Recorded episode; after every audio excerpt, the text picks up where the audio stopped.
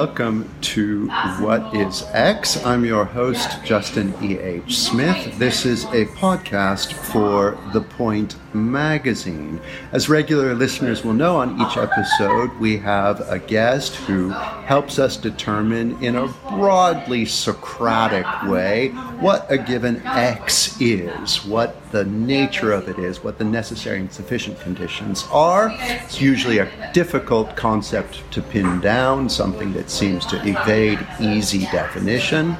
So today I am going to be discussing the question what are that's a plural, I know, that's a variation on the title we allow. What are conspiracy theories? And my guest today is the one of a kind Sam Kriss, a writer in multiple venues and a one time attendee at a flat earth conference, I'm told.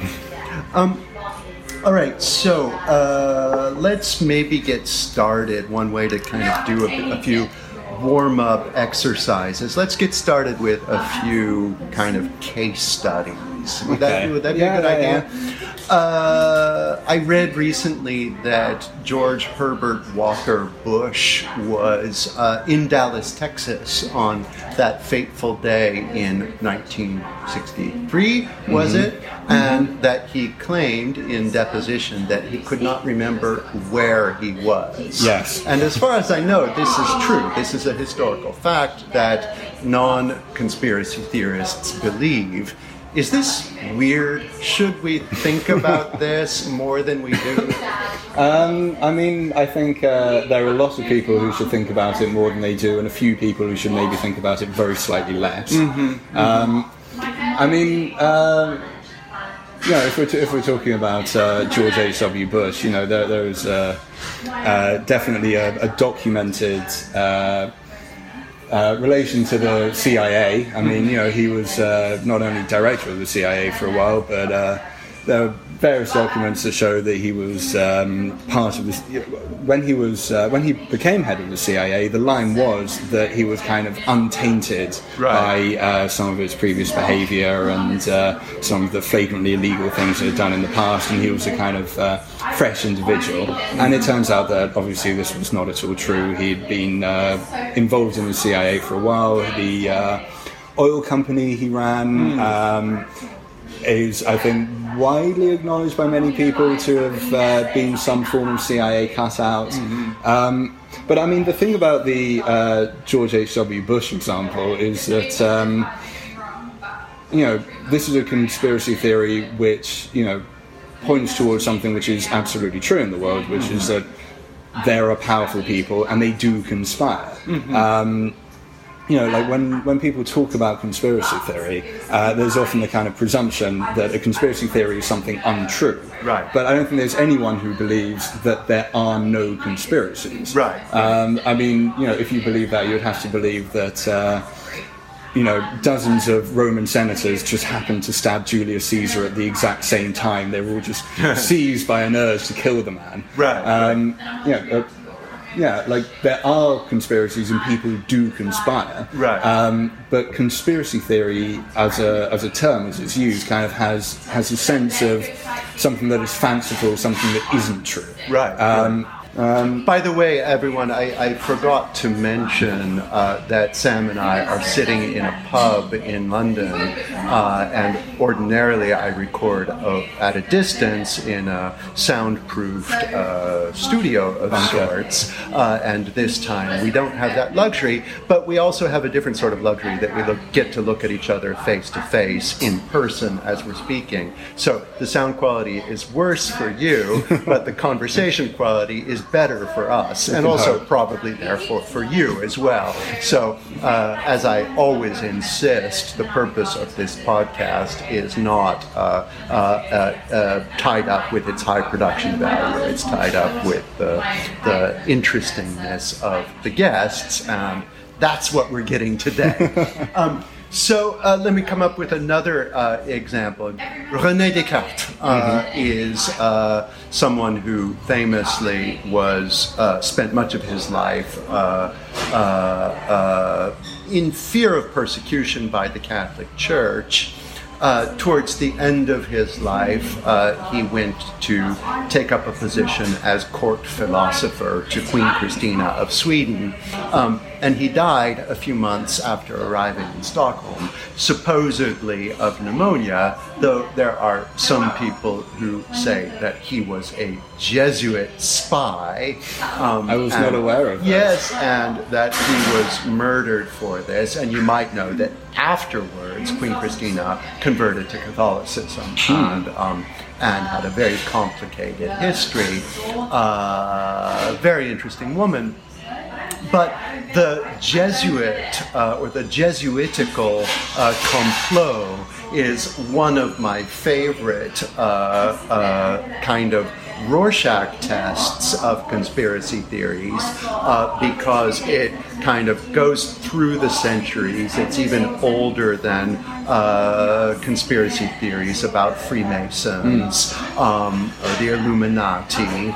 Um, and there are people who think that the Jesuits are just you know kind of wonderful, flexible, open, liberal uh, uh, uh, uh, people who are interested in the world around them, and there are people who think the Jesuits are extremely powerful um, and calling the shots in the world in ways that uh, that the dupes don't understand. Mm. And I think this is maybe more than, say, conspiracy theories about um, about the Kennedy assassination that mm. would I- implicate um, the Bush family and the CIA. Yes. This is interesting because you know it is true that the CIA is powerful in a way, right? They can do things. Um, that some people will not like. Um, I'm not convinced for, uh, say, Jesuits or indeed Freemasons that uh, that this is the case. So there is hmm. maybe uh, one of the elements of uh, conspiracy theory properly or narrowly speaking, is that it attributes far more power to a group of people than they hmm. actually have. You think um, that's right? Well, I mean, I mean, the thing about the, the Jesuit conspiracy theory and, and others of that type is that, um, unlike, say, uh, the Kennedy assassination or 9 11, you know, both of which are, are incidents where, um, where um, you know, it, it is I, I, think a reasonable person could be certain that it didn't go down exactly as the official story tells. Like, you know, for instance, part of the 9 11 quote unquote official narrative uh, is that the identity of the hijackers was determined by an intact passport that was found in the rubble of the Twin mm, Towers. Right. Uh, now, you don't even need to believe that um, the US government itself was culpable in the 9 11 attacks to make the fairly obvious conclusion that this is a lie. Um, and that uh, you know potentially they found out who committed the attacks through other means that they didn't want to reveal, and then planted a piece of evidence, right. which would in a way be a sort of conspiracy. Right. The thing about the Jesuit or the Freemason conspiracy theories, um, which I think makes them much more interesting, mm-hmm. is that these are theories about what kind of a world it is we live in, right, yeah. and what is the motive power behind history in general. Right. Um, and things like the Kennedy assassination or 9 11 can form part of that. Mm-hmm. But, but these theories are, are, far more kind of complex and rich and I think far more interesting. Right. right, um, right. I mean, you know, you could draw a parallel, for instance, with uh, witch beliefs mm-hmm. um, in you know, certain, uh, especially African societies, mm-hmm. where um, powerful people are assumed to be part of a society of witches mm-hmm. that um, meets in secret locations and uh, carries out secret deeds, and very often uh, related to the consumption of human flesh, right, which right. again seems to be a recurring theme in conspiracy theory. Mm-hmm. Um, but uh, you know, ultimately the uh, beliefs about witches are beliefs about not just that certain people are doing certain things, mm-hmm. but that the entire world works in a certain way. Right. Um, I mean, uh, Bruce Chatwin in uh, oh. in Patagonia uh, talks about uh, Patagonian witch belief mm-hmm. Uh, and talks about it in actually like very beautiful terms, mm-hmm. in which he says that, that you know this particular society of witches may be older than humanity itself. Mm-hmm. You know, m- might be part of the kind of motive forces of nature and reality, mm-hmm. uh, or that even that humanity itself was formed as part of a battle against the witches. Mm-hmm. Um, and these theories, I think, uh, are, are, interesting. You know, not only because they're very grand in scope, mm-hmm. and you know, we, we can go into some more of the ones that kind of meet this criteria, like mm-hmm. uh, well, flat Earth being a very obvious example. Yeah. But um, you know, like some of my favorite conspiracy theories are those that, um, rather than being um, kind of very immediately political, are kind of um, cosmic. You know, like a, a hologram moon, for instance, right, yeah. one of my favourites, yeah. or uh, LED sun. Yeah, um, yeah, yeah, yeah. I didn't know about that. Oh, oh yeah, I, I, think there's something intensely poignant about LED sun. Actually. Yeah, yeah, yeah. Um, but what I think about a lot of these theories is that even if the actual determinate content is false, I think what these theories fundamentally are is um, a way of understanding the world and a way of speaking about the world that is in itself a kind of language. Mm. Um, and there is, I think, a sense in which every grand conspiracy theory is true. Yeah. Um, in the same way that like poetry is true. Mm-hmm. Like it's a form of language that I think has more in relation to poetry than it does to, you know, a merely propositional falsehood like today is Monday. Yeah, yeah, yeah. Right, right, right. Yeah, we'll get back to poetic language and to witches soon enough. There's another element that I wanted to address. I, you know, my day job is as a professional philosopher, uh, and um, we are trained up to consider uh, radical skepticism as a legitimate possibility, um, and the possibility that the world came into being ex nihilo five minutes ago, and uh, solipsism and really absolutely every possibility. Now, um, one of my heroes who works in the history of philosophy is Richard Popkin, um, who wrote on the history of early modern skepticism from Savonarola to Bayle. Uh, and he, at some point in the late 1960s, took a couple years out of his day job to write uh, what he thought was going to be the definitive treatment of the Kennedy assassination, right? Um, and he came to the conclusion in a book that was published, I think, in 1968, uh, that um, that there could not have been a lone gunman, mm-hmm. right?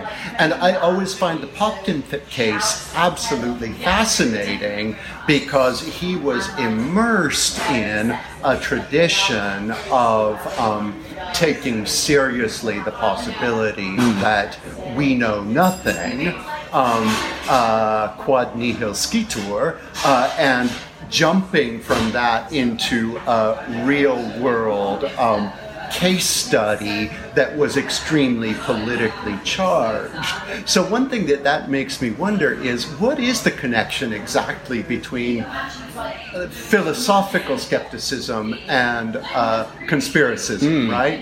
Uh, uh, and are we inviting um, uh, uh, students in introduction to philosophy to start doubting uh, the 9/11 story uh, I hope so. when when we tell them that nothing is known, right?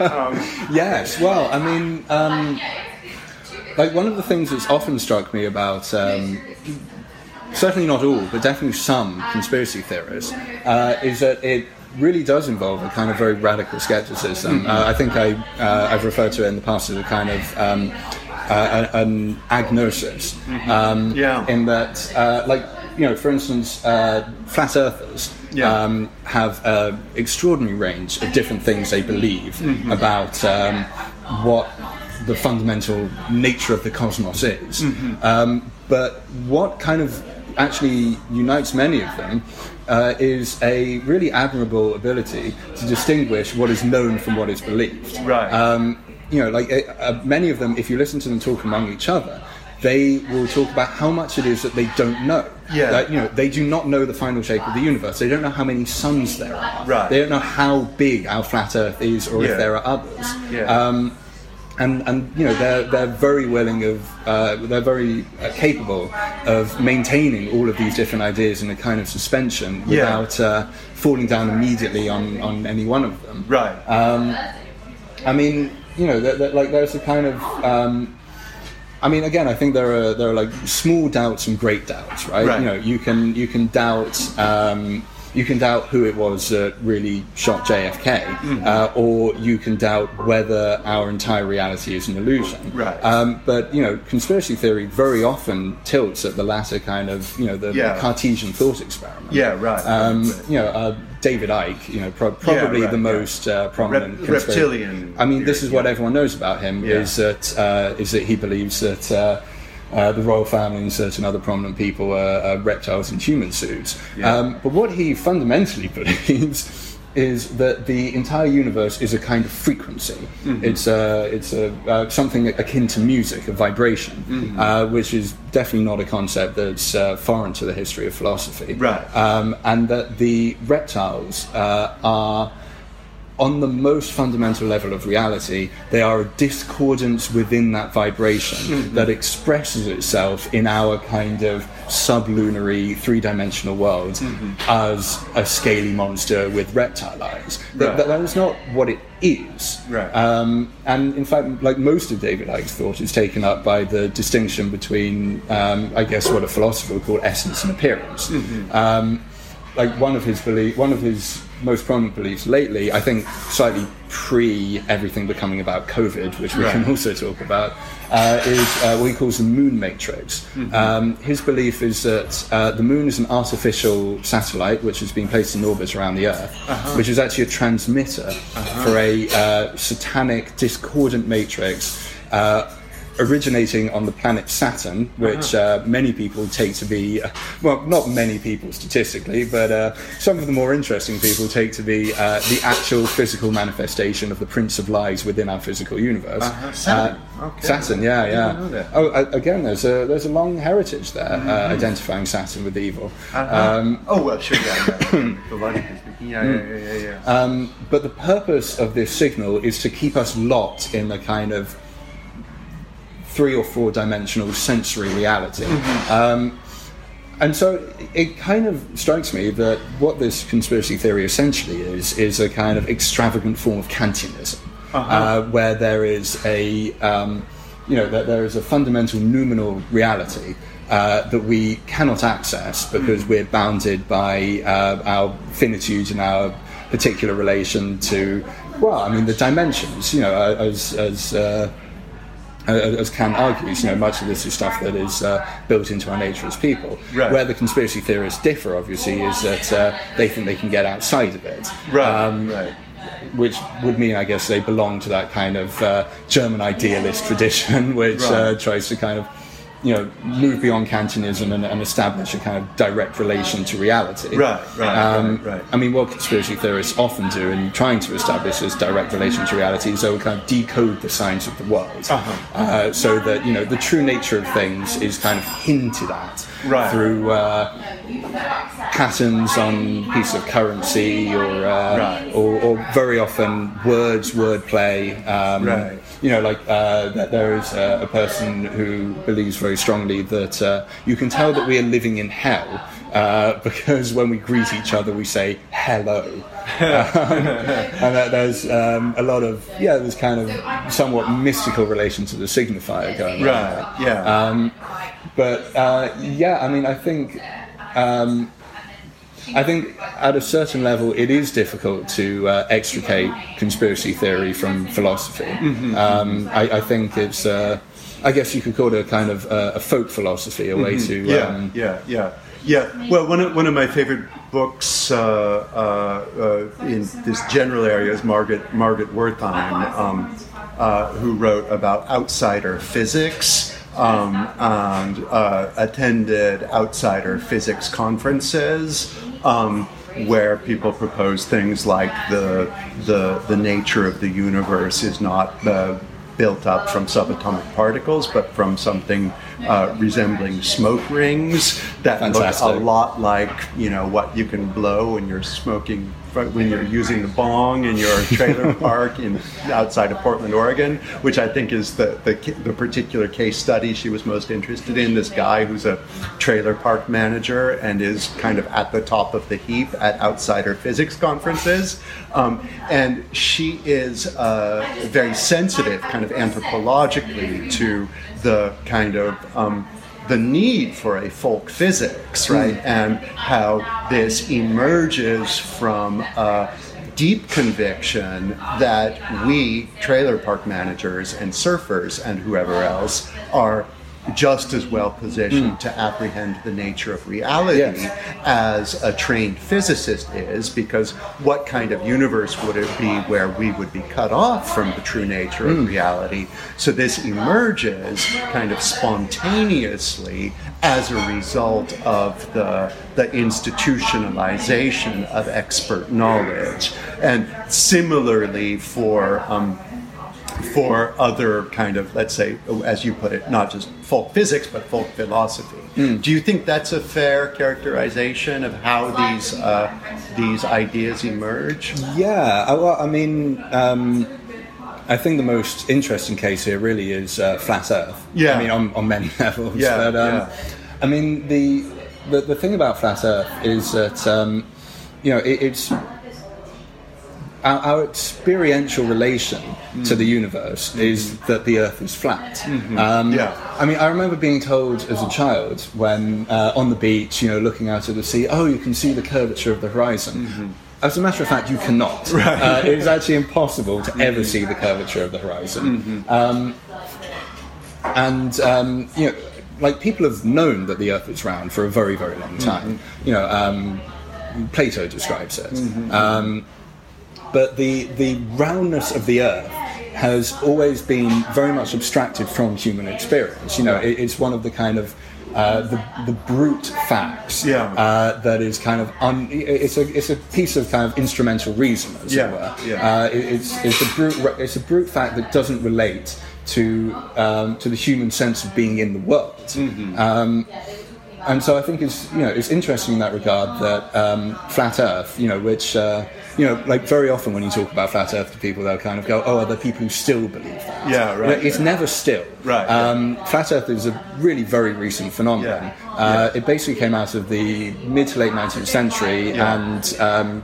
there's fundamentally one person who's the origin, who is Samuel Rowbotham, okay. uh, who was a um, uh, itinerant speaker and weirdo and uh, utopian socialist, as mm-hmm. it happens. Um, and it's in, interesting to me that uh, this kind of idea came out at precisely the point with the you know massive explosion of um, the Industrial Revolution and instrumental rationality, mm-hmm. uh, at which people were being enslaved as never before right. to kind of brute facts about the universe. Yeah, uh, you know, like the the, um, the, the kind of steam engine or clockwork mechanism of the world. Mm-hmm. Um, and and flat Earth kind of seems to me a way to kind of claw back a certain kind of sovereignty over reality mm-hmm. for the subject right. to be able to go my experience of the world is such and this is important mm-hmm. um, you know uh, at that point no one had ever seen the spherical earth right. um, the, the earth that everyone directly experienced through their senses was flat yeah um, I mean you know there, there are some other um, correspondences there where you know like uh, like much of the um, enslavement of human beings by machines depended on the roundness of the earth in the sense that uh, yeah uh, uh, uh, you know it was all for uh, rapidly expanding global trades you know which um, yeah. You know yeah. um, like Marx and Engels in the Communist Manifesto when they talk about the achievements of the bourgeoisie mm-hmm. it's always in terms of them they're kind of grasping the earth holding the orb of it right circum yeah. circumnavigating the entire thing opening up every corner of the earth mm-hmm. to uh, to uh, capitalist exploitation. Mm-hmm. Um, and this is, you know, but this is something which is not entirely possible in the in the flat Earth. Like the the, right. the round Earth is a kind of you know, it, it is a disenchanted Earth. It's mm-hmm. a scene of a certain kind of, um, you know, it, it, it's a seen it as kind of full objected. Mm-hmm. Um, it is not something you can fully have a relation with. Mm-hmm. Um, what's very interesting about flat earthers is that the way they describe their flat earth, it's very cozy. It is our home. It was Yeah. designed for us. Yeah. A flat earth does not emerge through natural processes. Right. Um, you know, as uh, one of the people at the Flat Earth Conference said, there are no atheists on the flat Earth. Mm-hmm. Uh, although he did follow that up by saying, actually, if there are any, come and find me afterwards. I would love to talk to you about how you think this works. Right, right. Um, but you know, you know, a, a flat Earth is a nurturing home for human beings, Mm-hmm. and a round Earth is a, uh, a ball of exploitable materials. Right. Yeah. Um, yeah, yeah, yeah. I kind of forget how we got onto this. No, no, no, no. Uh, well, the, the question of expert authority, I, I mean, I, I, I've thought about this in somewhat different terms, and I, I wrote a bit about this in my 2019 book, Irrationality. I, I think this short is section how we actually first got in contact. yeah, On, on, on Flat Earth, where I discuss some uh, reflections in Heidegger, of all people, about kind of the, the phenomenology of earthly existence, which involves an up and a down. The up is the sky, and the down is the earth, right? And uh, that is the starting point for. Uh, for uh, phenomenology of earthly dwelling, to sound like Heidegger.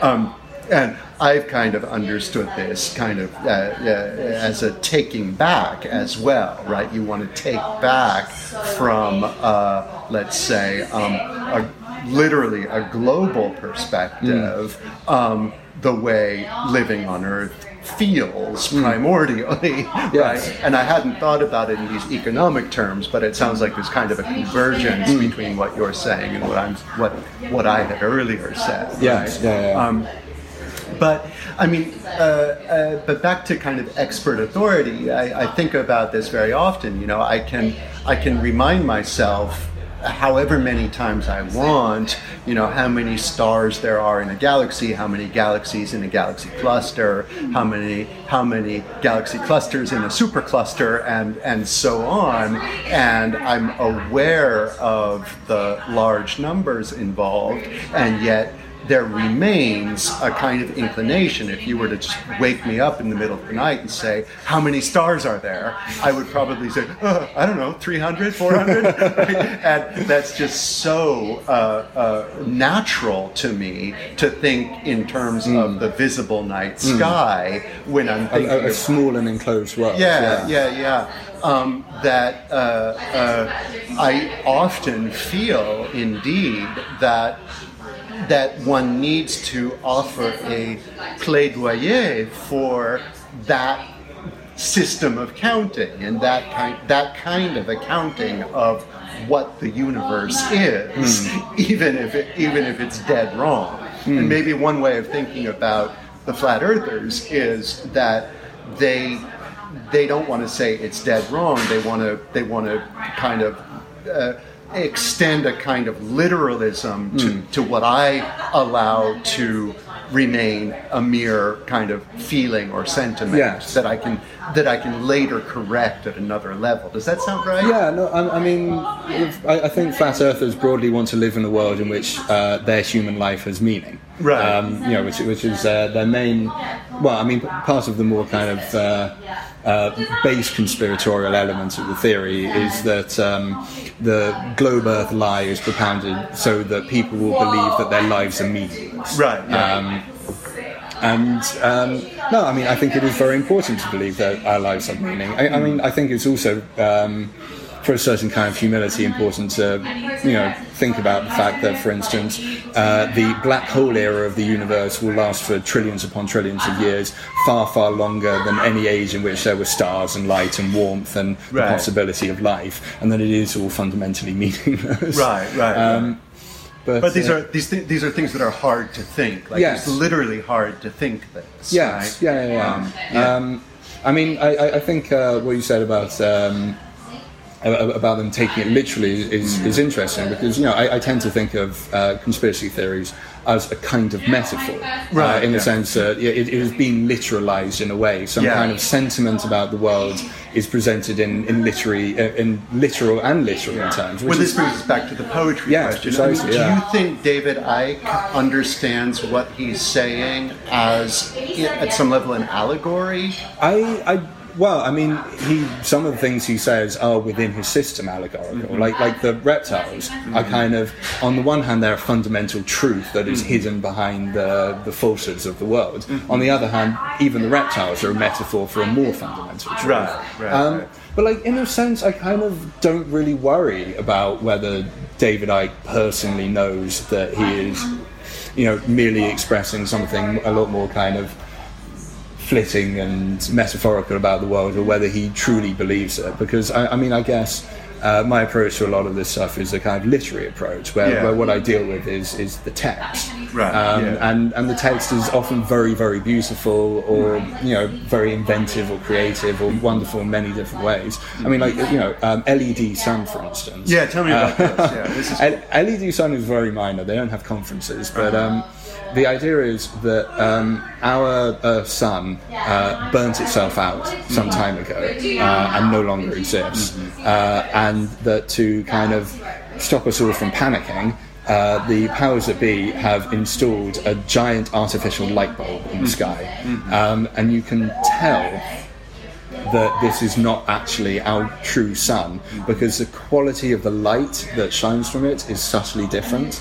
Uh, our sun was kind of warm and yellow, and uh, and its sunsets more colourful, and, and it was. Uh, kindlier, more nurturing sun, and uh, the the sun-like object that shines above us right now is a kind of cold white LED, and these people. Um, you know, they'll share these kind of very touching reminiscences of their childhood under the, the yellow sun. Yeah. Uh, I miss the old sun. Wait, when did the when did the switch take place? Uh, I think people have differing opinions. I think basically the switch took place when you lost your innocence and left childhood behind. right. Yeah. Yeah. Yeah. yeah. Um, but you know, it, it seems to communicate something. Um, you know, um, like like Kafka has one of his aphorisms. You know, this is an entirely different place. It is lit by another sun. yeah. Um, yeah. and, yeah. yeah, like, like- and, and it, it communicates the sense that you know um, we we are we are living our lives under a different light. Things are disclosed to us differently than they ought to be. This is so interesting. You know, recently I've been thinking about something a lot that is different but related. So, uh, uh, I feel like when I was a little child, I could frequently see the Milky Way. Um, No, I, I have the same. yeah. And I, I, I feel like I have distinct memories of seeing a much more vivid night sky. And when I tell people about this, they say, well, yeah, but that's because there's so much more light pollution today. And yet, over the past years, I have made a, a concerted effort to look at the night sky when I'm flying over the Atlantic Ocean in the middle of the night. And I'm sorry, but there's no more light pollution over the Atlantic Ocean today than there was in 1980. There are there are no cities in the middle of the Atlantic Ocean, right? And yet I still don't see the Milky Way. so I mean, I have been having this this concern. Where the hell did the Milky Way go? Right? I'm not seeing it anymore, and I know I used to. Um, and I don't know quite how to explain this. I'm not I, ready I mean, to. I, I think the. Uh, I, I mean, not to reduce it to metaphor. I mean, maybe to do that. You know, there is a sense that you know, as you get older, the grandeur of the universe fades. Right? You, you know, very young children, the things that they are fascinated by are what are objectively the most interesting things about the world. Yeah. Number one, that it's set in an infinite and expanding universe full of Yeah. stars and galaxies, and number two, that it was once inhabited by giant lizards. Yeah, yeah, yeah, yeah, yeah, right, Outer right. space and dinosaurs are two things that, that every child loves. The Right. best things we have, and then you just kind of put them aside. Yeah. Uh, and you and you kind of go on with your kind of small life in this world. Right, Um, and like I think a lot of these cosmic conspiracy theories, even if they Yeah. deny the reality of those. Um, infinite stars and galaxies. Yeah. They're a way of making that a central concern Yeah. of life. Um, you know, like the thing that you should constantly be thinking about is, or like creationism, were there dinosaurs? Yeah. Is there outer space? Yeah. Um, Yeah. You know, th- th- these things that are grand and important and should be thought about, Yeah. even in the form of a denial. Right. Well, that's. I mean, yeah. I, I as someone with a very kind of in, uh, enduring interest in natural history, uh, paleontology, and related fields, a- as nonetheless ultimately an amateur, I'm frequently confronted by the fact that when I'm at the Gallery of Comparative Anatomy or Paleontology in Paris, I'm surrounded by six-year-olds, and it's hard to persevere in that as an adult because all of the forces in society push you to, uh, as the Bible says, put away childish Yes, things. yes. Um, and what one thing that's striking as we're talking and thinking about the conspiracy theories is how much uh, conspiracy theory actually kind of uh, could be seen as an effort to preserve childish things in a world that that ultimately, um, you know, the only other way to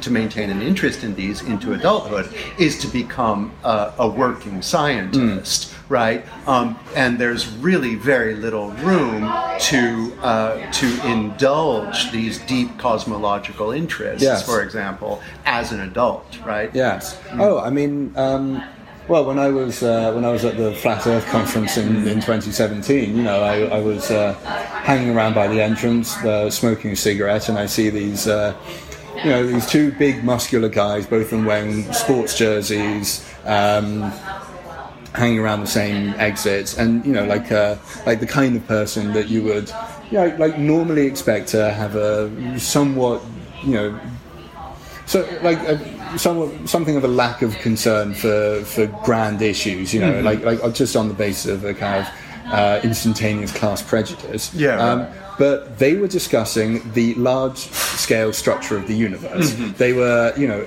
engaged in a in a very kind of high minded, very kind of rationalistic, from first principles argument Yeah. uh, about whether there is um, about I think whether the uh, sun floats below the sphere of the firmament or or if it is attached to the firmament or if it is somewhere above it.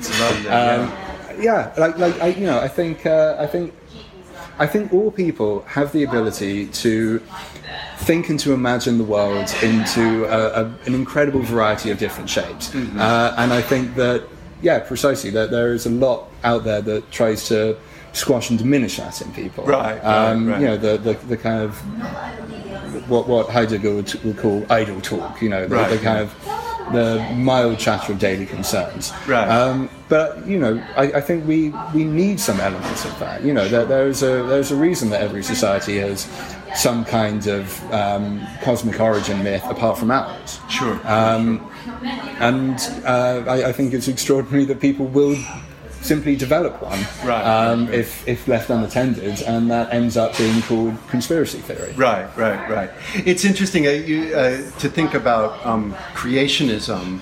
Uh, and I don't know if you've visited the Creation Science Museum. I, I intend to. Um, it's, it's, my quite wonderful. Yeah. And, you know, there's a whole counter science uh, on display uh, in this, you know, what you might call a simulacrum of a museum, Hmm. right?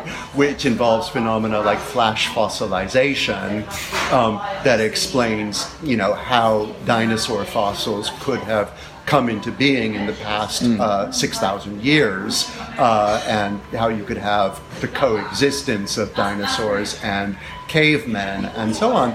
And ordinarily, we don't call this a conspiracy theory, right? Because it is, um, uh, uh, it's even if it's deemed a pseudoscience, uh, that's something different from a conspiracy theory in in Yeah. in ways that are maybe hard to disambiguate. Well, I, I mean, I, I think the difference with creationism um, is that.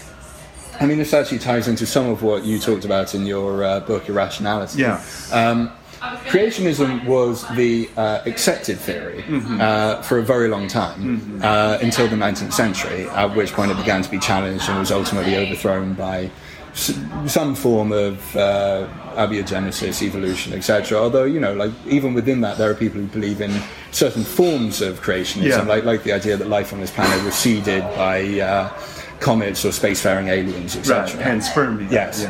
Yeah. Um, and, and, and I think what that means is that among uh, creationists, especially, I think many of them, certainly not all, uh, quite sincerely believe that the people who don't agree with them have misinterpreted the data, um, and that uh, you know they, they have they've been misled by certain uh, often natural phenomena like flash flash fossilization to to um, gain a, a, an erroneous account of uh, historical development, whereas. Um, I think within the main line of flat Earth, uh, it's broadly accepted that I, I mean possibly because the flat Earth is in a way it comes after the round Earth. Yeah. Um, there, there has to be a liar. Someone is deceiving you. Right. Uh, which is why I think flat Earth gets classed with conspiracy theory Yeah. more than creationism. Although I really should point out that um, the kind of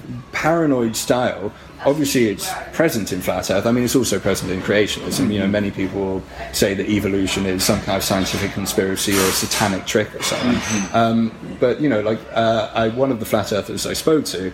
Uh, told me that he uh, was just waiting for uh, scientists at uh, Stanford or NASA's Jet Propulsion uh, Lab to really start getting involved with flat Earth because he, you know, he, as he said, I am trying to do this research, but I bag groceries for a living. I can't do it all myself. We need the scientists to get involved. Right. Um, and like actually, one of the um, one of the leaders of the uh, Flat Earth Society at the end of the 20th century, um, he believed that the truth of the flat Earth was being covered up by the US government, but for basically benign reasons. That people couldn't yet handle the fact that we lived on a flat Earth, and that they were waiting for a kind of um, an opportune moment to kind of pull back the curtain and reveal what was really there. Interesting. Um, yeah. I- mean, it- it- it's parenthetically, unless you want to pursue this further, I mean, one of the troubling things about flat Earth theory for me, as opposed to, say, creationism, is that uh, you don't only have to argue that, uh, say, NASA photographs from the moon are fake, and so you know date date the conspiracy back to, say, uh, the late 1960s, but you would also have to argue, wouldn't you, that um, that Galileo was Mm. in on it, or that Strabo was in on it. Well. I, I mean, they, um, they they have a they have an interesting account of um, uh, of Strabo actually. Okay. Um, which uh, ancient Greek geographer. who, who uh, estimated the size of the Earth to a, a really quite incredible level of detail based Right. on the uh, the shadows uh, cast by objects in Greece and Egypt, I believe. Right, yeah, Yeah. yeah. Um, and uh, there are flat earthers who have uh, looked at the original calculations Hmm. uh, and worked out a way to make them conform with the flat Earth, Uh-huh. uh, which is I don't can't remember the exact figures, but I think the Sun is about 12 miles wide uh, and about uh, 30,000 miles away. I think. Uh-huh. Um, wow. so, uh, no, I mean, I, I think um, I actually don't know what the flat Earth consensus on uh, Galileo is. Interesting. Um, yeah, yeah, yeah. Yeah, I, I think they, I think they they'd be quite willing to admit that there are people in the past who have made mistakes, who have uh, arrived at a false shape of the Earth.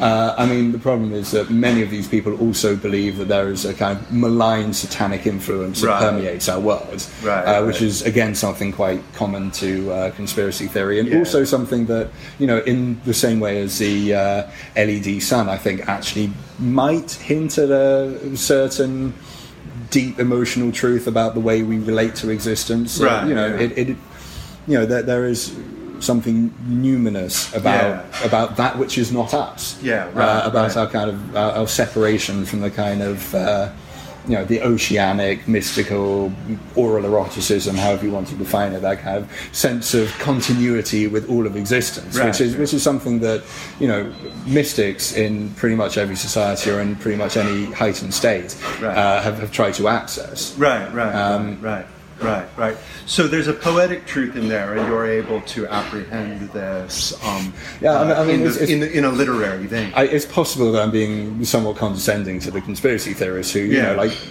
themselves really do believe this stuff. Yeah, yeah. Um, yeah. Well, okay, but here's here's something I wanted to get to. You know, one one uh, genre of literature, if we want to look at this Mm-hmm. as uh, as a as a form of uh, literary text, is satire. Mm. And um, you know, when I was a teenager, I was into the Church of the Subgenius, um, which nicely uh, uh, described what they were doing as a joke, but a very serious joke, right? And little by little, I would learn kind of about the um, the uh, the genealogy of this, which goes back to Discordianism in which which I encountered as a, as a teenager on yeah, the internet. which yeah. um, um, I don't know. Maybe the subgenius phenomenon was more American. I'm not. I'm not sure. it was big in California mm-hmm. in the 1980s, kind of as what I now see as the the dregs of like 70s freak art,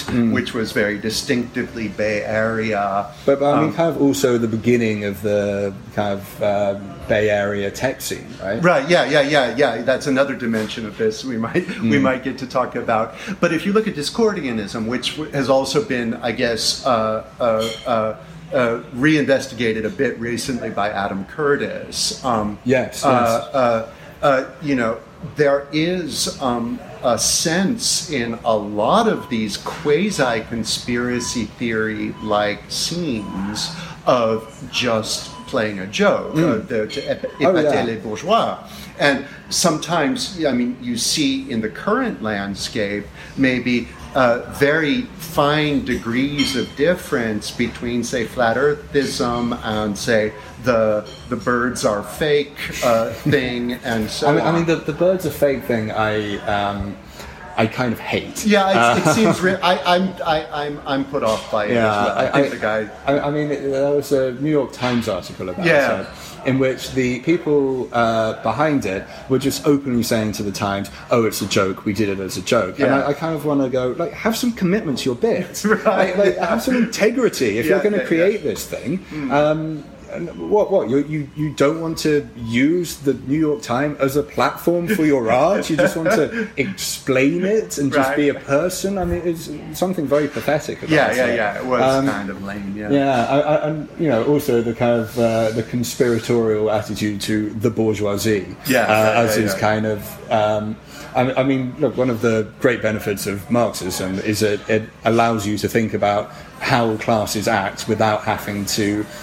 You know, jump to the conclusion that these millions of people are secretly planting birds to watch us. Right. Um, yeah, yeah, yeah, yeah, yeah. That you know, an, an entire class sector has like a, a conscious secret purpose. Yeah. Um, which, I mean, obviously not entirely how it works. Yeah. Um, but I mean, yes, obviously there, there is a there's always a sense in which conspiracy theory shades into a, a, a, a kind of satire or, or an absurdism. I mean, like some of my favourite images that pop up on the internet are these uh, iceberg memes, Yeah. um, which you know will kind of have an image of an iceberg with obviously 10% of it above the water Right, and then going yeah, yeah, deeper and deeper and deeper, and there'll be words plastered uh, down the length of the iceberg, and at the top you'll have, you know, the kind of very facile, very obvious conspiracy theories Right. like uh, the CIA killed JFK, Mm-hmm. uh, 9/11 was an inside job, and then as you go down, you'll get to stuff like uh, CIA bases on the moon. Um, you know the the 12th century never happened, which is uh, Yeah, yeah. one of my favourite actually. Yeah, uh, yeah, Fomenko's uh, Yeah. new chronology. Um, and then at the very bottom, you secretly have six fingers. Earth has 18 suns. There is no sun. There is no Earth. And then very often the um, the truly deepest conspiracy theory will be everything in the newspaper is true. yeah. But Yeah, yeah, like yeah. very often with these, um, there will be a kind of admixture of um, things that are obviously satirical, uh, and then things that you look into just a little, and there is something there, something weird has happened. Um, and I think for a lot of people who are into conspiracy theories, especially now, I mean, like flat Earth was kind of briefly a meme, you know, on the internet. Um, there is that sense of playfulness in being able to conceive of an idea and hold it and even convince yourself of certain elements of it without fully committing to it. Yeah. Uh, which I think is, I, I mean, you know, that, that is cons- conspiracy theory as a literary form. Yeah. Um, and again, you know, like it's fundamentally about like doing what literature does, which is reinterpreting the stuff of the world. Yeah. Thinking of new ways to conceive of and understand the Yeah. reality that we find ourselves Yeah, in. yeah, yeah, yeah. Um, whether that's in the kind of slightly more mathematical way of, you know, looking at Strabo's formulae again and kind of going, oh, wait, but if the sun is only yay small, uh, or whether it's in the kind of um, much more kind of mythopoeic mode. Yeah, yeah. And I mean, I suppose in a way we've had 400 years or thereabouts of attempting to come up with ways to hold on to the uh, fundamental truth of Scripture uh, uh, while also recognizing the alternative chronologies that have imposed themselves um, uh, as a result of sedimentology and paleontology and other uh, other uh, dawning uh, uh, bodies of knowledge from the early modern period or the late Renaissance on, and people have become, uh, you know, very good at uh, uh, finding uh, balance between uh, the fundamental truth of, of, of, of the book of Genesis on the one hand and um, scientific discovery on the other hand. And so, you know, in some at least sophisticated corners of, uh, of religious tradition and in traditions of hermeneutics of scripture, um, you know, people fully understand what it means to say, uh, this is true.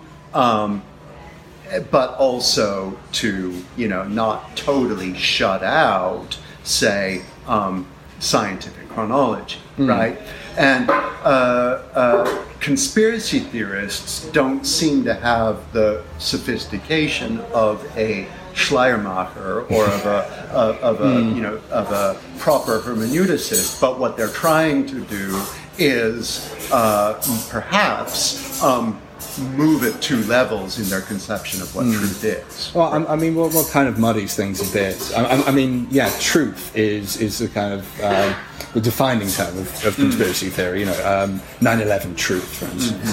Um, and I, I think what kind of muddies the waters here is that you know, on the one hand. Um, you know, there are conspiracy theories that are true.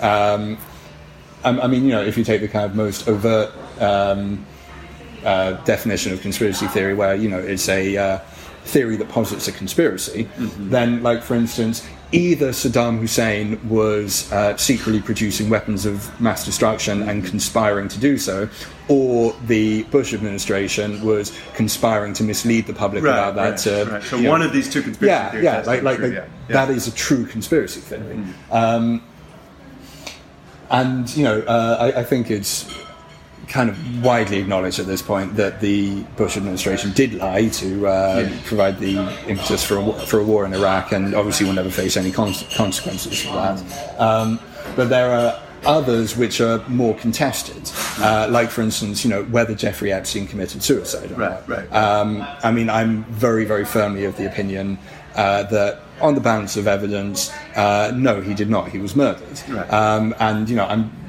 joined in that opinion by you know, um, you know, lawmakers in the United States. You know, it's. Um, You know, it, it is far from a particularly out there idea. Right, yeah. But at the same time, there is a very strong official story that says, no, this is not what happened. Right, right, Uh, he did kill himself. Right. So, so you know, like we're kind of, um, we're on this kind of level of trying to work out what are the direct true things about the world which are contested. Right. Um, and because conspiracy theory as a category will include that, and then also the kind of broader questions about the fundamental shape of the universe.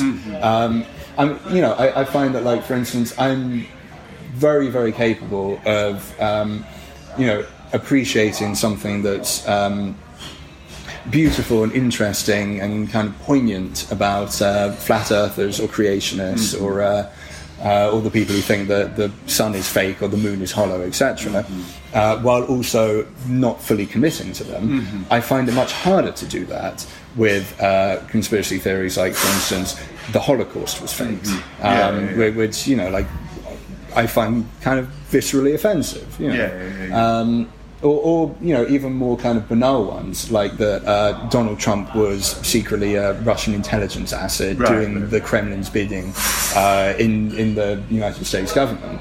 I mean, you know, I I, I, I guess. Um, I guess what distinguishes these are that you know these are the smaller type of conspiracy theory that um, make direct claims about individual facts about the world rather than the nature of the world, and I don't agree with them. Right, yeah, Which yeah, I mean could very well be like a weakness on my part that you know I'm not willing to to Yeah. consider them in the same light that I would the ones that either I agree with or I like the shape of. Yeah, Um, yeah. But you know I think uh, there's a, you know like if conspiracy theory is a kind of form of literature, Yeah. there is such a thing as a bad book right, right, right, right, right. and you know I, I think like uh, yeah like the, the holocaust never happened is a is a bad book Yeah, yeah, yeah. I mean, it's fascinating though that in some in some sense it's easier to entertain as true without fully committing uh, those conspiracy theories that ultimately make much bolder claims. Right? If the Holocaust didn't happen, that is, and people claim it did, uh, that is on the cosmic level less significant than say if there's no sun Hmm. Yes, right yes. um, and yet um, and yet uh, the stakes seem much higher in the case of the Hmm. well Holocaust, yes well, right? because, because it's, it's linked to uh, uh, some fairly unpleasant people who Yeah. uh, yeah, yeah, yeah, well I mean you know the the paranoia is that uh, give them a chance and they'll do it Yeah. again And in a sense, you know, I've been writing recently on the, the so-called simulation argument, um, Yes. which doesn't get classified as a conspiracy theory, though perhaps it should. almost all of the, the, the major uh, uh, characteristics yes Right. Yeah. Yeah. Yeah. Um, and you know, ultimately, what some of its at least partial defenders, like David Chalmers, want to say is that it changes nothing, right? and that a virtual couch is a couch just as much as a couch made, made out of atoms. Um, and in that respect, you know, you could say that that the higher the cosmological stakes are of a conspiracy theory, the the more it comes to nothing in the end. I mean, I mean that's, that's very interesting. Um, uh, well, I mean, I did write about this years ago. There are certain uh, Silicon Valley types who uh, believe in the simulation hypothesis and uh, apparently are looking for ways to break us out of the simulation. yeah, yeah, yeah. Um, which I, you know. I, which has obviously been a, a dream of people for a very long time. Know, Right, it's, yeah. it's a it's a Gnostic impulse Yeah, fundamentally. yeah, yeah, it's a form of Um, Gnosticism, Yeah, yeah. older than that, really. Yeah. Um, you know, like like you have it in um, like very old forms of like Vedic Hinduism, for instance. Yeah. Um, but I mean, I what I wonder is if they are right and they do this experientially, what would that be Yeah. to be broken out of the simulation? I think. What that fundamentally translates into uh, would be blowing up the universe, Yeah. uh, which I oppose. right, right, right.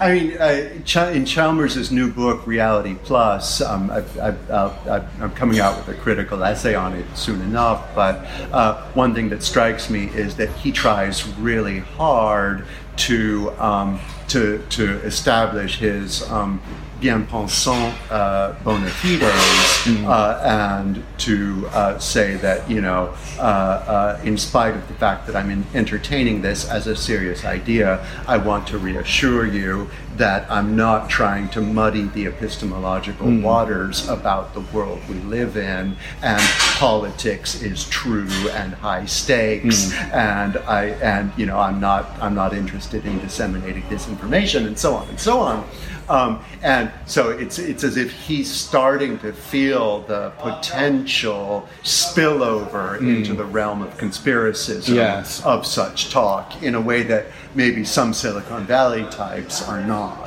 Mm, yes, no. Um, well, I mean, they often have uh, very idiosyncratic politics themselves. Yeah, Um, yeah. I mean, I mean, the politics of, of it all is, is interesting, though, in, in the sense that, like, the Flat Earth conference I keep on bringing up, that was in 2017. Um, and my sense is that if they were to hold a similar Flat Earth conference this year, there would be much, much less about the overall shape of the universe and whether the sun is below the firmament or attached to the firmament or above the firmament, Right. and much, much more about politics, Right. um, about COVID, almost certainly, about the 2020 US election, about QAnon, Yeah. um, about the kind of thing that I find less interesting. Yeah, Um, yeah, yeah. I, I, I, not that there aren't sometimes points of interest there, but Yeah. you know, uh, smaller in scope. Yeah, um, yeah, and that seems to have happened kind of across the boards within Yeah. conspiracy theory Yeah. over the last couple of years. Is that uh, people are, are very, very worried about. Um, immediate political concerns and trying to tie that to politics. And the problem is, of course, that a lot of conspiracy theories are political. I mean, Yeah. you know, like uh, whether uh, JFK was killed by a, a lone gunman or the uh, you know the U.S. Secu- uh, intelligence establishment, Yeah. that matters an extraordinary deal to Yeah. you know what kind of society it is that we live in. Yeah. Um, but uh, you know, I, I- feel like that at the same time there there is a certain poetry that we lose when that Right. becomes our main concern. Yeah. I think uh, you know uh, there, there's something uh, uh, fundamentally banal about. Uh, yeah.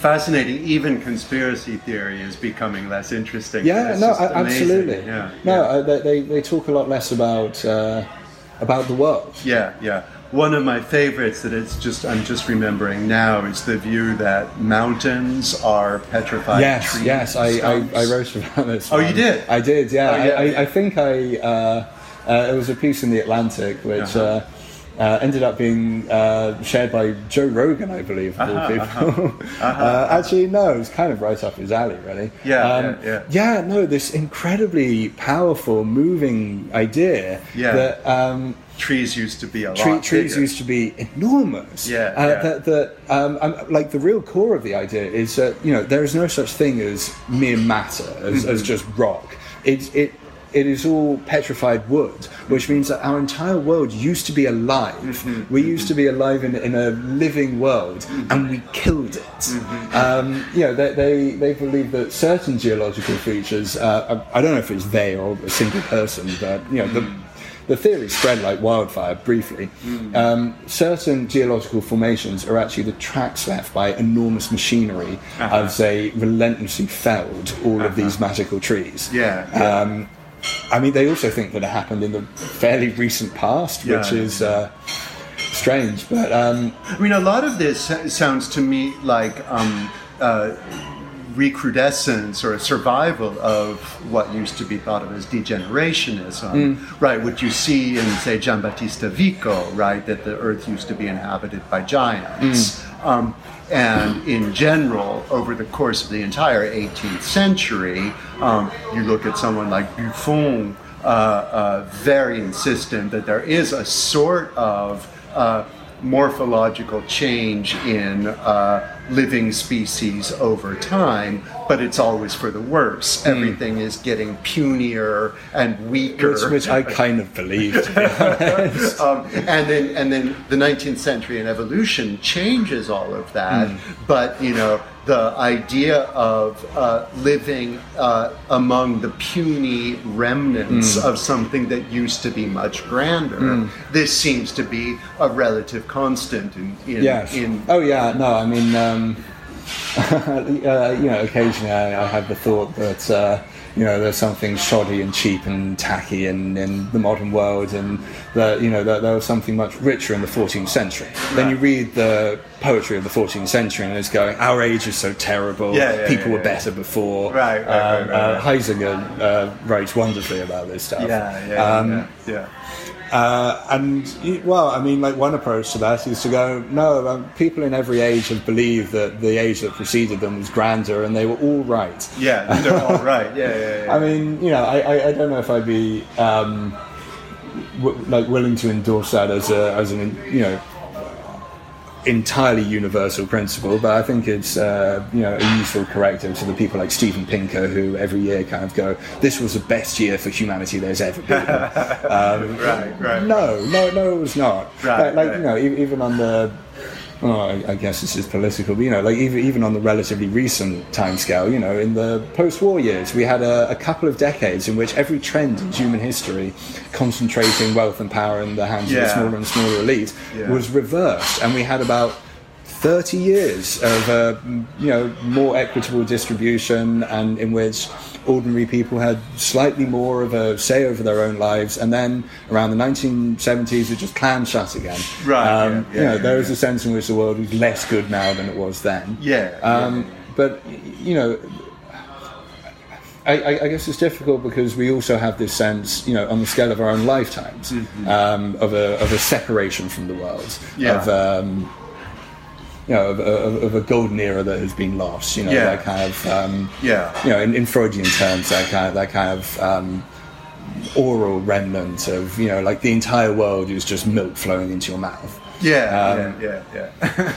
but you know, I mean, I, I, mean, you know, there was a time when people conceived of you know the great chain of being and a living world, and felt themselves to be part of a living world yeah. that, was um, active and responsive and and existed in relation to them as well. Mm-hmm. Uh, and then for a very long time, um, you know, the, the uh, no forests on flat Earth people are, are, kind of correct. We killed it. We transformed the Earth into uh, the inert object of an instrumental rationality. Right, right. Um, yeah. And, you know, at this very moment, we're living with some of the consequences. Yeah, yeah, yeah. Oh, that's so interesting. I mean, you know, the, you have the very familiar uh, kind of historiography of the mechanization of nature in the 17th century, which is also the Weberian disenchantment of the mm. world, and then this is turned into uh, kind of um, uh, feminist historiography, people like Carolyn Merchant, The Death of Nature, uh, also writing about the scientific revolution.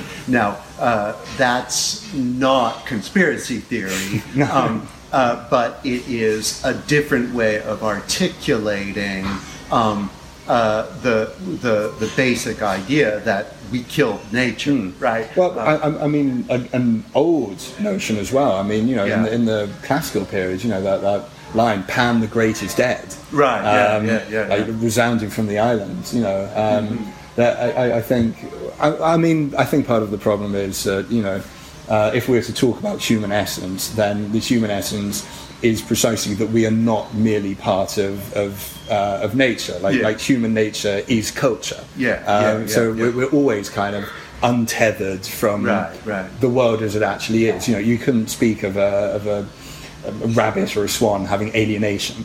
Right, um, right, right. Yeah, yeah. Uh, at least we can't know what that would be like. Yeah. It'll be interesting. Uh, yeah. Maybe I'm wrong. um, but so I, you know, I think like we're maybe perennially left with the sense that the world is not as it ought to be, mm-hmm. um, and that we do not fit into the world as we ought to. Yeah. And, and that's part of what it is to be ourselves. And I think a valuable part. Otherwise, we wouldn't we wouldn't invent new things. Mm-hmm. Um, but you know, I, I think maybe on a very base most level, conspiracy theory is essentially the recognition that the world is not as it ought to be, and that yeah. kind of goes for you know even the ones that I find um, fundamentally tedious, like RussiaGate.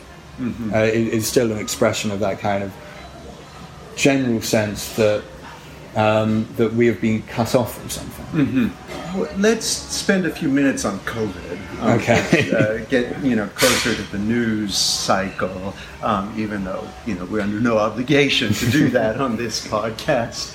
Um, uh, uh, so this seems an interesting case because it's uh, you know perfectly plausible that um, that its uh, origins are not uh, in a wet market, right? Mm. There's no, in fact, the idea that there's a pangolin uh, or bats at the origins of a global um, pandemic uh, uh, uh, cum political crisis seems itself rather far fetched. Mm. I, mean, I, I, I, like the idea that yeah. it's a, a, kind of revenge of the, of the natural world. Yeah, yeah, um, yeah, yeah. But, but, I mean, something. I, I, guess this has been this has been discredited since then. But you know, the idea that there should be something as as odd and rare as a pangolin, mm. something that is the at the center of various traditional uh, religious cults around the world among. Oh, the yes. really people of the Congo. Oh, I, I- mean, yes, uh, one of my favourites. Uh, Um, you know the yeah. Mary Douglas uh,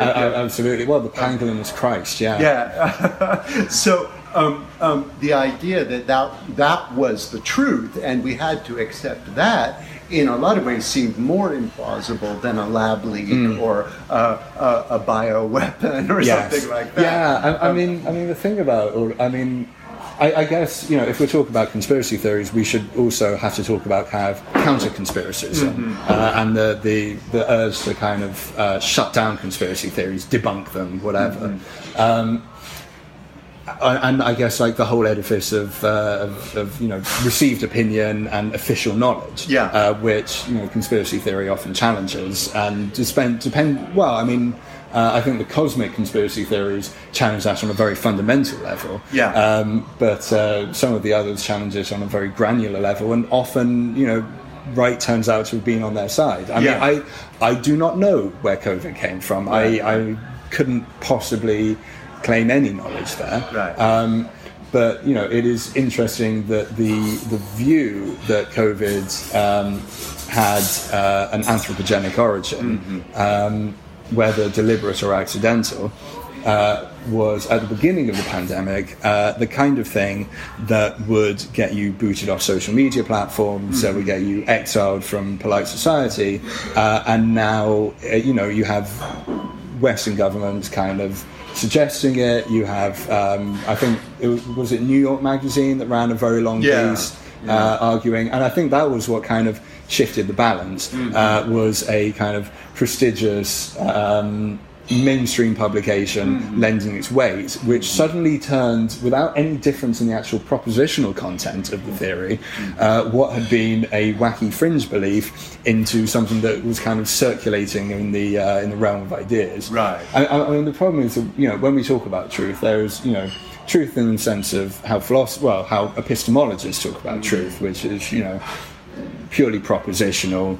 Um, and usually to do with people called A and B, Yeah. um, and and truth is it, uh, I, I guess, a kind of like Nietzschean uh, mode in which, like we spend our entire lives lying to each other and ourselves, Right, yeah. um, and, and and what fundamentally constitutes truth is is who agrees on it. Yeah. Um, and and you know how, how prestigious this Yeah. uh, particular idea happens to be, without really much regard for whether or not it's true. yeah. Um, so you know, like like when I say, for instance, that I don't think that COVID was a deliberate plan by the elites to. Um, God, I mean, to do whatever it is the elites are trying to do.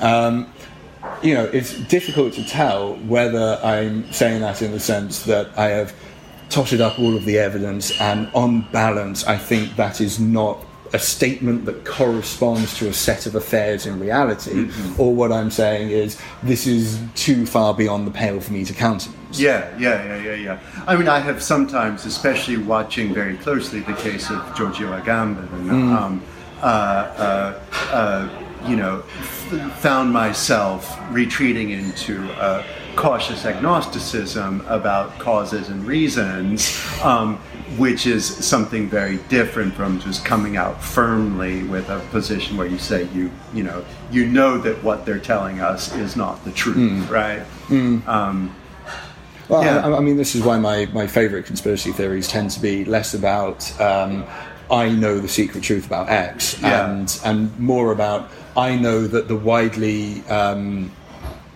uh, the the widely accepted truth X is actually not true. Right. Yeah. Yeah. Um, yeah, yeah, yeah. Yeah. Yeah. What's your absolute favorite conspiracy? Oh theory? God. Um, I mean, I, I think it may have to be the holographic sun, um, Yeah. uh, the LED sun. Although I, I actually have a really particular fondness for the new chronology. Oh, yeah. um, which uh, uh, claims, uh, among other things, that uh, Jesus Christ was uh, crucified in the hills overlooking Constantinople in around, I think, 1100 CE Uh huh. Okay. um, yeah. Yeah. which is uh, and, and it's a really complete account Uh-huh. uh, of the entirety of history. Um, and, and, and this one is also uh, political. It's a kind of um, Russian nationalist fabrication Uh-huh. uh, in which. The argument is that the uh, Egyptian pharaohs, the uh, kings of Israel, and the Roman and Byzantine em- uh, emperors were all the same people, and that stories about them have kind of dispersed and uh, been given different names, uh, and that. Um, uh, and, that people have this idea that these things happen sequentially when actually it was a single set of events that we have misinterpreted. Yeah. Uh, or in, actually in some versions that the Jesuits have caused us to misinterpret. Right, Uh. And that actually the entirety of world history uh, happened in Russia. Right, right, right. That sounds that sounds familiar. um, yeah. Uh, what is the? Well, you don't have to answer this because we have reputations to worry about. But what is the the conspiracy theory you are most inclined to actually commit yourself to? Well, yes, it is dangerous. I mean, um, I, I- in, a, in a way, I think it's almost quite safe now uh, to say this, but uh, yeah, Jeffrey Epstein did not kill himself. Okay. Yeah. Yeah. yeah. Um, That's a pretty safe. One. Yeah, no, I mean, like th- th- there, there was a uh, uh, a box full of uh, uh, videotapes or DVDs uh, in his house um, that uh, was seized, uh, and uh, every tape on it was labelled with the name of a famous and influential person, Yeah, and then the name of uh, an underage girl. Yeah. Um, and all of this was going to be brought out at his trial, and we have never heard anything about those tapes Right, since. right, right, right. Um, yeah, and it was remarkable how Maxwell was Mm. sentenced without uh, without implicating anyone else. Yes, well, I Yeah. mean, the, the prosecutors had a job to do, which was to prosecute her specifically. They they weren't trying to uh, uh, bring down whatever shadowy thing it is that lurks at the heart of the world and runs according to laws that we don't understand. But I, I kind of think that in a way, Epstein kind of is too safe at the moment. Yeah. Um, but because. Um, well, I mean, one of the things that I've seen is, well, what, what, exactly are we going to do about it? Yeah. Uh, you know, there, there, there's kind of no plan of action there, really. Um, hmm. Um, but I mean, you know, other than that, um, you know, I, I, I find it difficult to, to find conspiracy theories that I will say 100% um, I believe in this particular version, even if, uh, as with JFK, for instance, um, you know, I, I do not know what happened. Um, I, I do know that the story as it's told um, leave well I, I mean you say as it's told there are many people telling many different Yeah. stories um, but the kind of uh, mainstream consensus at the very least leave something out Yeah. um, you know uh, which could just be on the level of that um, Lee Harvey Oswald was an FBI informant Mm-hmm. um, or it could be that he, you know, was uh, a dupe, or it could be that there was no Lee Harvey Oswald. Mm-hmm. Uh, I, you know, I, I can't make any claims to truth, but I can make claims to doubt. Right, right, right. I, I, one, I mean, we're supposed to be converging on an answer to the question, what are conspiracy Hmm. theories? And for the moment, something strikes me that I'm not sure I see uh, uh, the kind of um, connecting thread between the conspiracy theories that um, that call into question particular narratives about political events Hmm. on the one hand, and the rethinking cosmology. I mean, things people who believe one will believe the other very Yeah, often. yeah. Um, but why is that? Because I mean, I, I, I, th- I'm pre- perfectly prepared to say. Um, I don't know uh, how Jeffrey Epstein died, but I'm inclined to doubt the official narrative too. Hmm. Uh, uh, but that just feels so different to me from the LED sun. Yes. Right? I- I, I mean, don't know I- necessarily why we're talking about these two well, things I, I- I together. think I think they are to an extent um, smaller and larger forms of the same thing, Uh-huh. which is the reinterpretation of the world. Yeah. um, is like kind of taking the the stuff of experience and history Yeah. and uh, and politics and the news, um, and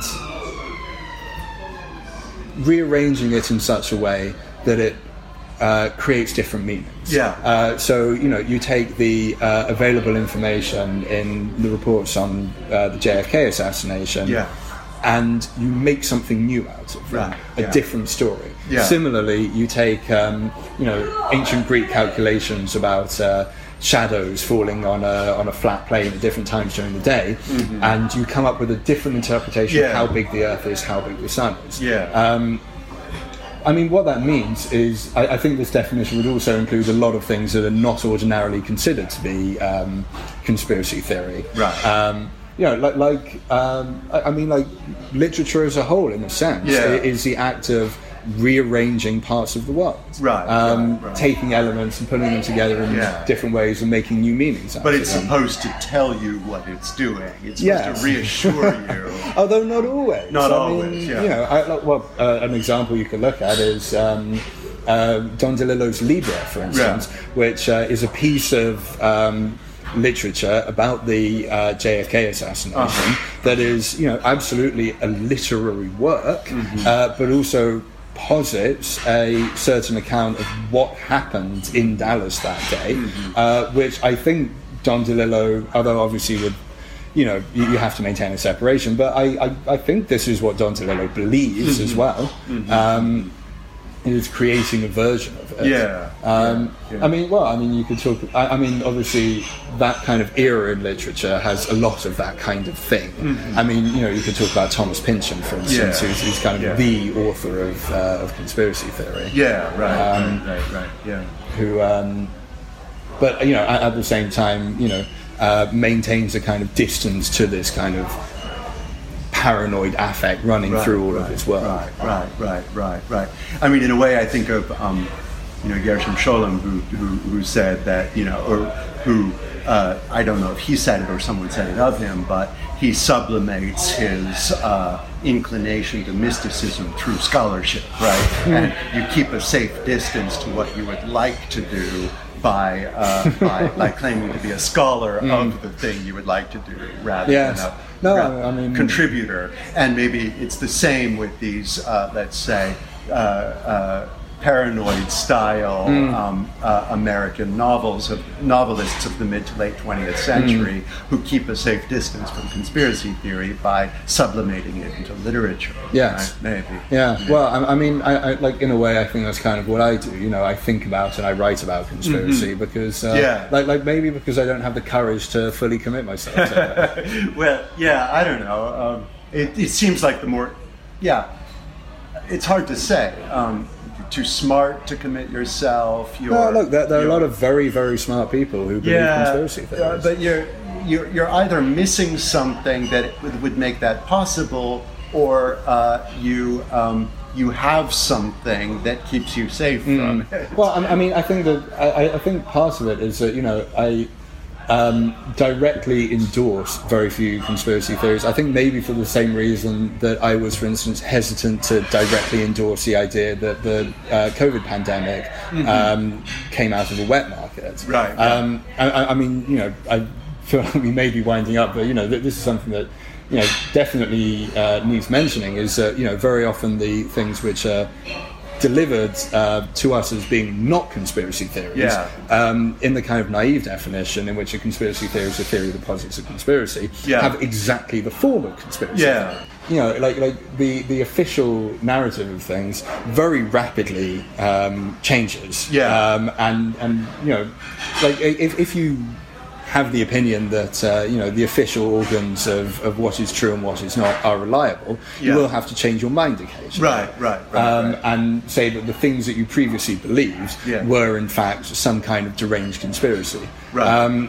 which is why, I mean, like one of the things, not only because I really like conspiracies, but one of the things I'm very worried about is uh, the degree to which it's become impermissible to express conspiracy theories. Uh-huh. Um, you know, like, um, like I think one of the reasons flat Earth is not the force it used to be Mm-hmm. uh, is that the primary way in which it spread was on YouTube, Mm-hmm. uh, and YouTube altered the algorithm uh, to try and prevent people from accessing flat Earth materials. Mm-hmm. Um, and I think one of the effects of this has been that people have been pushed to more, towards more kind of banal political, Right, quote right. unquote, extremist conspiracy theories like Yeah. QAnon rather than thinking about the shape of the Earth. Right, right. But I think, you know, more fundamentally, um, I think it's very, very unhealthy to. Um, to take the position that no, the things we know are absolute fact, Yeah. uh, and uh, all of these kind of shifting and multifoliate reinterpretations of the world are not allowed.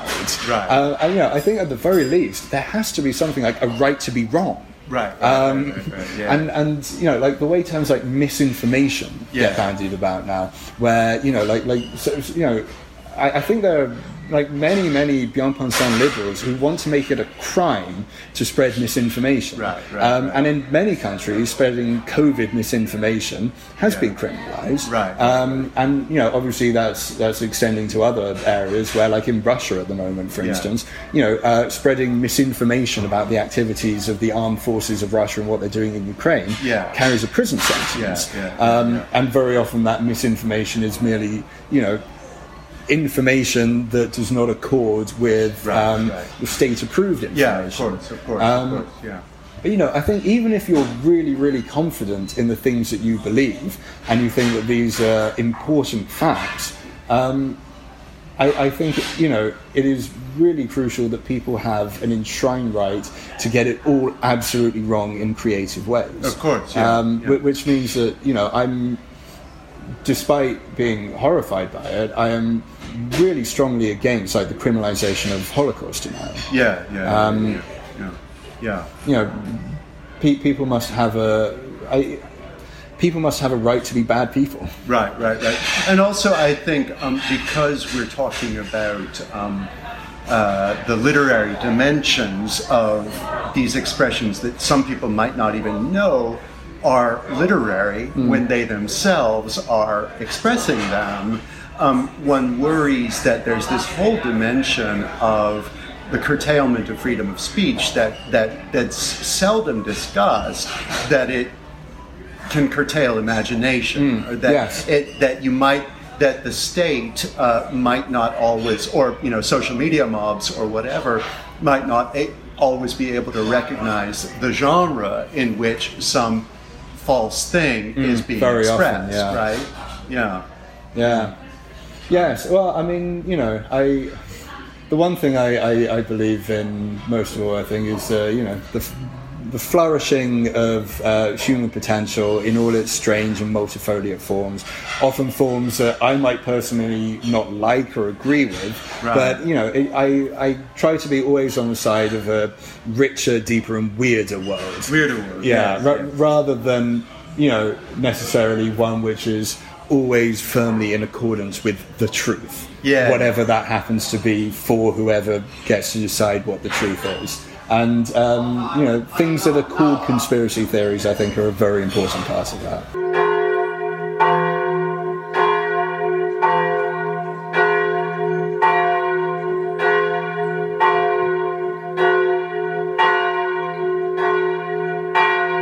Here, here. I think, yeah, we're definitely in agreement on this final point. Uh, listen, we've been talking longer than we usually do, and that's a good sign. Uh, once again, uh, if you joined us in medias res, uh, I've been talking to the London based writer Sam Kriss, uh, and we are in a pub at Hampstead Heath. Uh, which explains a lot of the ambient noise, for which we apologize and we hope it wasn't unlistenable. Um, and I think we agree on, on things more or less. Uh, once again, uh, my name is Justin E.H. Smith, and you have been listening to my podcast, What is X? I've been talking to Sam about conspiracies and what they are. Thanks for joining me, Sam. Thank you very much for having me. Had a great time. We'll yeah, likewise. Bye bye.